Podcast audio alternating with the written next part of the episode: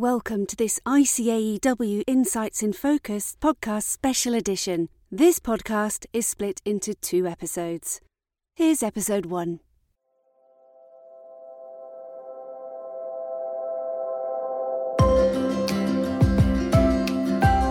Welcome to the I C A E W Insights in Focus podcast.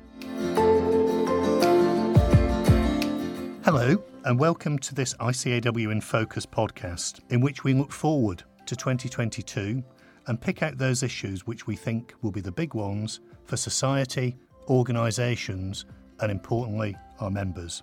My name's Michael Itzer. I'm the Chief Executive at the I C A E W and the Chairman of Chartered Accountants Worldwide, and I'm joined today by my I C A E W colleagues and subject matter experts. First of all, Philippa Kelly, who's the I C A E W Director of Financial Services, Richard Spencer, Director of Sustainability, Allison Ring, Director of Public Sector and Taxation, and David Leifertilli, Technical Manager, Tech and the Profession. Now, before I bring my colleagues into the conversation, let me just take a few minutes to consider the challenges that we're all facing in twenty twenty-two. The global economy is undergoing significant change as we begin a transition away from a dependency on oil, coal and gas. Now, depending on where you're listening to this podcast from, you may actually say that this transition started some years ago. But I think we have to reflect on the fact that different countries in the world are at different stages in this journey. And as this journey gets underway, new dependencies are beginning to emerge. This is probably most apparent in the materials that are necessary for a clean energy future. Many of the countries that are actually rich in the scarce metals that underpin the technologies of the future are now coming into sharp focus.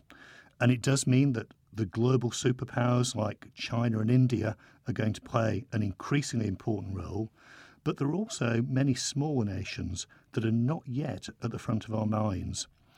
And when we begin to source more and more of these materials, it's going to come with some difficult political challenges. I mean, for example, are we willing to have our materials for renewables mined, perhaps in circumstances where there might be questions about child and forced labour? And what is going to be the responsibility as organisations sourcing these products and consuming rich nations to make sure that the prosperity exists in these places, to make sure that that doesn't happen? Coal is clearly on its way out. At COP twenty-six in Glasgow, history was made with a commitment to end burning coal and to phase out subsidies for fossil fuels. It also resulted in a commitment to support the new ratcheting mechanism to accelerate the reduction in emissions. However, we've got to be cautious here because some of the poorest rely most on hydrocarbons.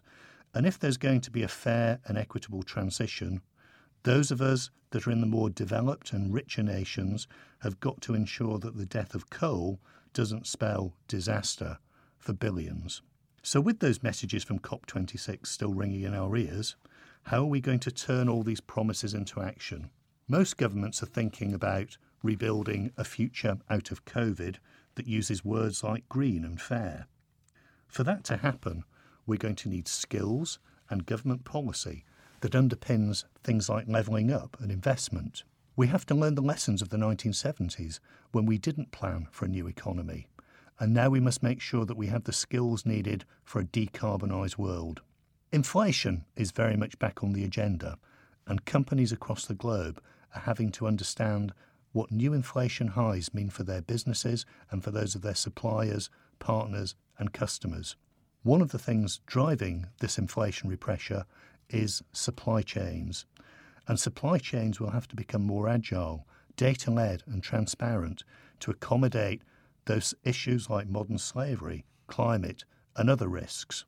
This doesn't mean that just-in-time has quite gone away, but it does mean that we're going to have to be cost efficient and that procurement and supply chain planning will no longer revol- revolve entirely around cost. Let me now invite some comments from the team.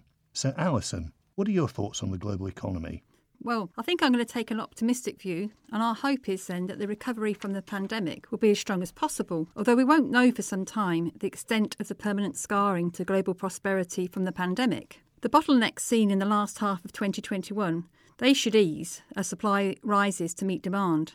But there could still be problems in some sectors, sectors, especially if further waves of the virus adversely affect manufacturing output.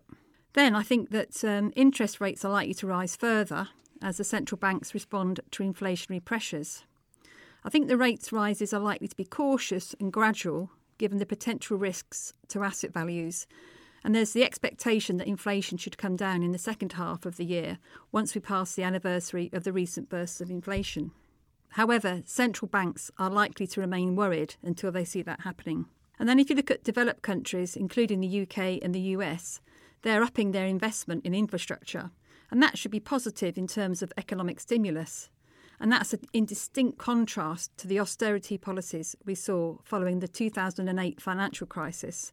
And policymakers are hoping not to repeat the low growth of the last decade. But despite all of that, I think public finances will remain stretched. The extra debt taking on during the pandemic increases the exposure governments have to interest rates. And the ageing societies across the whole of the world continue to put pressure on public health and welfare systems. And that's squeezing the amounts available for other public services. And also we're seeing then um, some countries put up taxes in response, including here in the U K.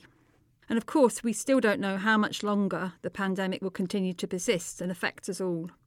Vaccination levels remain low in much of the developing world, and new variants are always possible, as we have seen.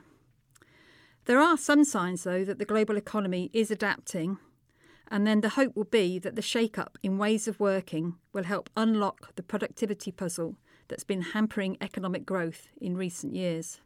So, Richard, can I bring you in here? I mentioned the green and fair recovery. What does that mean to you? Well, the whole way the, the environment is uh, and the economy are being talked about has, has changed completely. So if, if we look at COP, uh, discussions in the past focused very much technically on the financial issues that were ham- hampering progress in the climate negotiations, particularly support for poorer nations. We've heard uh, a lot about the magic one hundred billion dollars a year from O E C D countries to poorer nations. But what we saw at the COP was a much broader discussion going on between world leaders and, and finance ministers at COP. We've we've usually been seen COP populated with environment ministers, but for the first time we, we saw a, a U S Treasury Secretary there.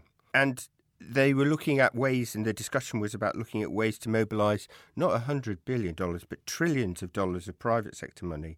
So we're having we're having a very different conversation that feeds into the, or plays into the economic rebuild and into trade. Previous discussions were very much ones that opposed the idea of climate action with economic prosperity, and those those two are now quite quite firmly coupled together. And and there was a, an interesting kind of good perfect storm, if you can have such a thing, this year, because Italy chaired the G twenty, the U K chaired the G seven, and the two countries chaired COP. This brought together those economic and political forums with the COP. And we hope that, in a way, that that's really quite a turning point and that's going to stick.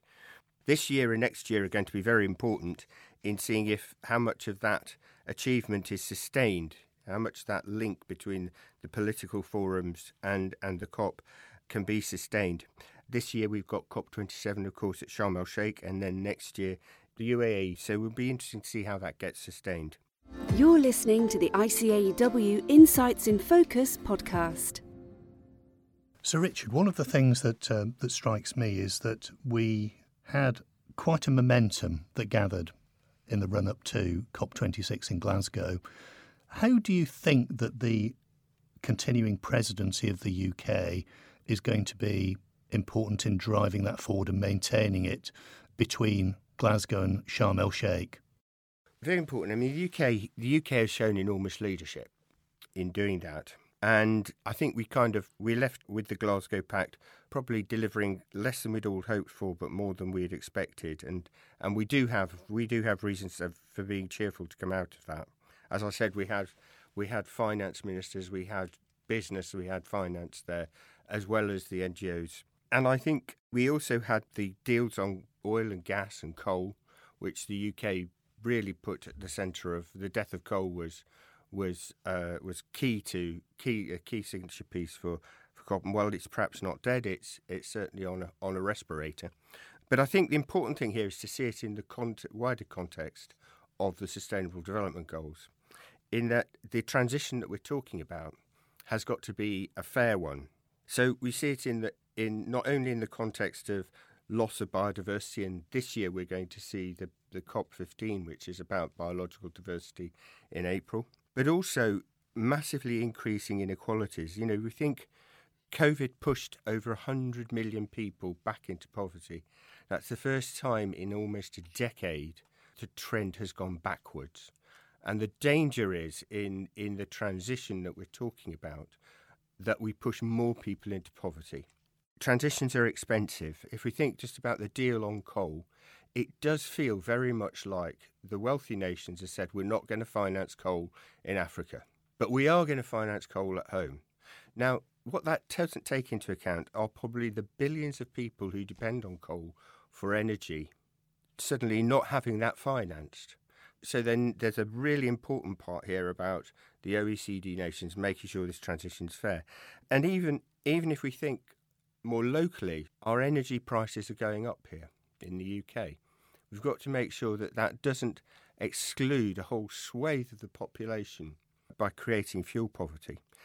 And the, the wider agenda that if you look at climate in the context of the S D Gs, we're not just thinking about access to energy, we're thinking about gender equality, we're thinking about decent work, we're thinking about good cities, we're thinking about modern slavery.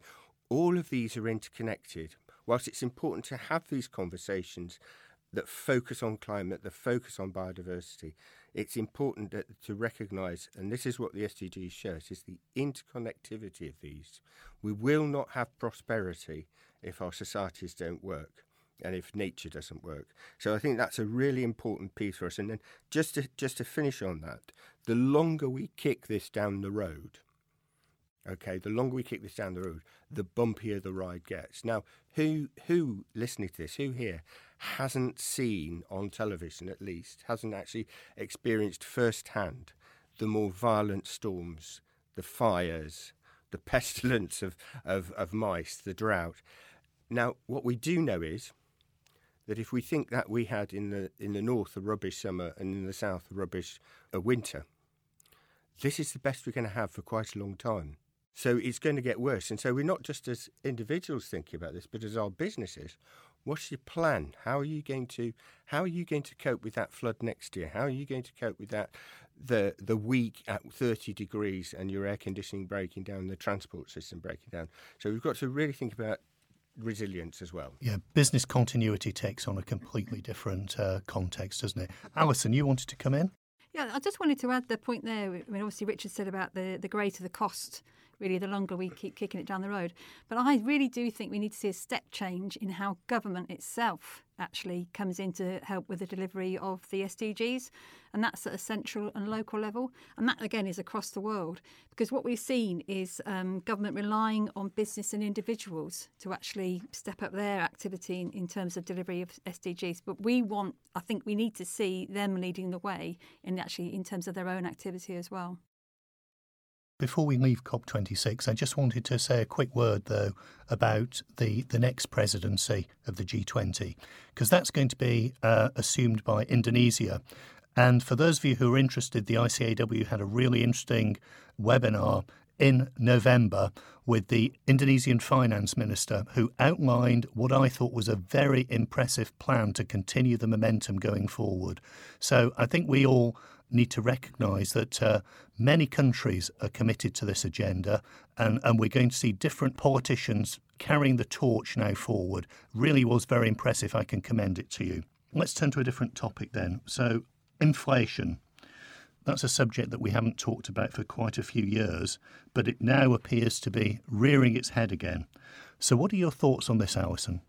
So as I mentioned earlier, really, I think higher inflation will in theory be temporary um, as energy production and supply chains respond to the recovery in demand.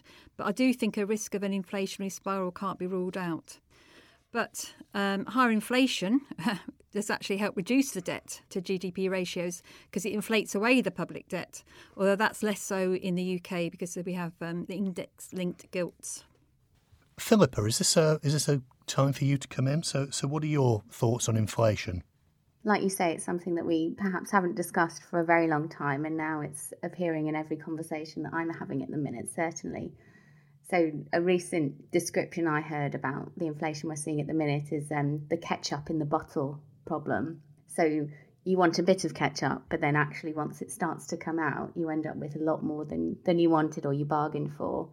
So whilst we do need some inflation to get out of such a low rate environment that's persisted for a long time, actually the, the amount and the unpredictability that we're seeing at the minute isn't necessarily something that, that businesses or individuals are finding straightforward to, to get a handle on, given we haven't seen inflation for such a long time. And I think to, to go back to the point we were talking about in terms of fairness, when we think about those big macroeconomic variables and how we see them changing, inflation, interest rates, house prices, house prices is, is certainly one that is bumpy in, in the U K, in other economies as well.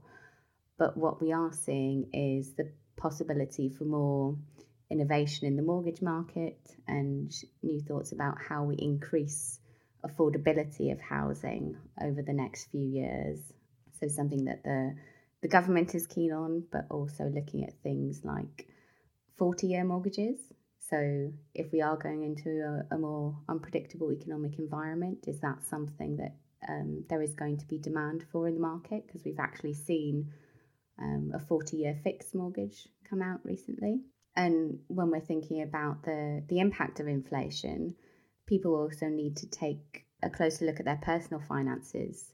So the Financial Conduct Authority in the U K did some research recently where they looked at the the volume of people holding their savings and cash, and there's going to be a real push to get more people to invest rather than save in cash. And one of the reasons for that is because of the risks that inflation causes to the, the value of that when we're coming to a time where people need more money for for let, to provide for themselves in, in later life, or simply to, to deal with unexpected events that, that life throws at you, as we've seen over the past year or so. And Philippa, we um, we shouldn't forget that perhaps not everyone on this call is quite as close to the financial services sector as, as you are, but certainly in the banking and insurance sectors, they'll probably be welcoming higher inflation and um time being called on a low interest environment, because for the past decade they've actually had a pretty difficult time, haven't they? Yeah, it's been been quite challenging, and not only in terms of the the income for those types of businesses, but actually what you can do in terms of products, how how satisfied your your customers are, and the flexibility that you have is has all been very constrained. Well, let's see if uh, let's see if there's a new dawn coming. So can we turn now to perhaps jobs, skills and levelling up? So, Alison, your thoughts on this area? Well, I think the good news is that um, really across the world there were various support schemes that uh, kept unemployment down during the pandemic, but we're still seeing significant shifts in the workforce between sectors, and I think that's likely to continue this year. And many employers are struggling to find the skilled workers they need. And although the government has increased the budget for further education in recent years, there's still a big skills deficit that needs to be addressed. We've got a growing number of school leavers coming over the coming decade, and that should help meet some of the demand from employers. Although, of course, that's got resource implications for colleges, universities, and particularly apprenticeships where the budgets are tight. I mean, my thought there is, you know, will we have people with the right skill set? Because I think we often talk about these jobs that they are going to go in, into don't actually exist at the moment. So are we actually providing uh, our students, our, our younger people with the right skill set to do the jobs that are going to be coming along? And then going back to the levelling up agenda, that's, uh, I mean, obviously a very hot topic uh, across the world, really. And it's starting to become a bit clearer. Obviously, last year we had the big infrastructure investments announced in the major transport across the U K, that is. But there's many areas still to address because there's lots of regional disparities in economic activity. So there's greater clarity needed on how local government particularly can play their part, as well as what the government can do to invest in skills and training. I think really overall there's going to be, even if we have a levelling up vision, how is that going to be delivered and who's going to deliver it? Because have we actually got the resources, not necessarily the money, but actually have we got the people to actually get uh, the shovels in the ground to uh, deliver this levelling up agenda? So Philippa, from your perspective, what, what's your view on the labour market? So I think, like Alison says, it, it's not just the way we work that has changed throughout the pandemic. It's actually the shape of that working population. And they're slightly different challenges on both sides. So I think we're still continuing to see the evolution of what that labour market looks like during and post-pandemic. And at the minute, there's a lot of different stories still unfolding. So if we look at the trends around older workers leaving the workforce and then potentially re-entering, but re-entering in, in lower amounts than perhaps were initially assumed. The impact on women and those with caring responsibilities in particular, and immigration as well. So I think it will, will still be a while till we, we figure out what our labour market looks like going forward. So those policies and the support to get those people who are able to work and who want to work back into work are going to be really important. And we've seen things like the, the Kickstart scheme, which is full of potential, but the effectiveness has been questioned. We know that there are parents and carers who are missing out on things like tax-free childcare. So I think as well as looking at perhaps new incentives and policies, we also need to make sure that the incentives and systems that we do have are working before we bring in new ones. And I think many businesses are still thinking about their approach to hybrid working or remote working. So we know it's got some benefits, for example, around inclusion, but it's also got disadvantages. And thinking about what that longer term balance will look like and the impact that that has on, on cities and town centres. So whilst it, it feels like we should be able to reflect in, in the time that's passed since the start of the pandemic and seeing this change, I think we're still very much in that evolution and seeing where we will end up and what, what the long-term implications of that will be. Yes, I don't think we're going to um, know how that story's going to end for perhaps a little while just yet. We hope you enjoyed this episode. If you want to hear more from I C A E W, subscribe on Apple Podcasts, Spotify, or wherever you get your podcasts.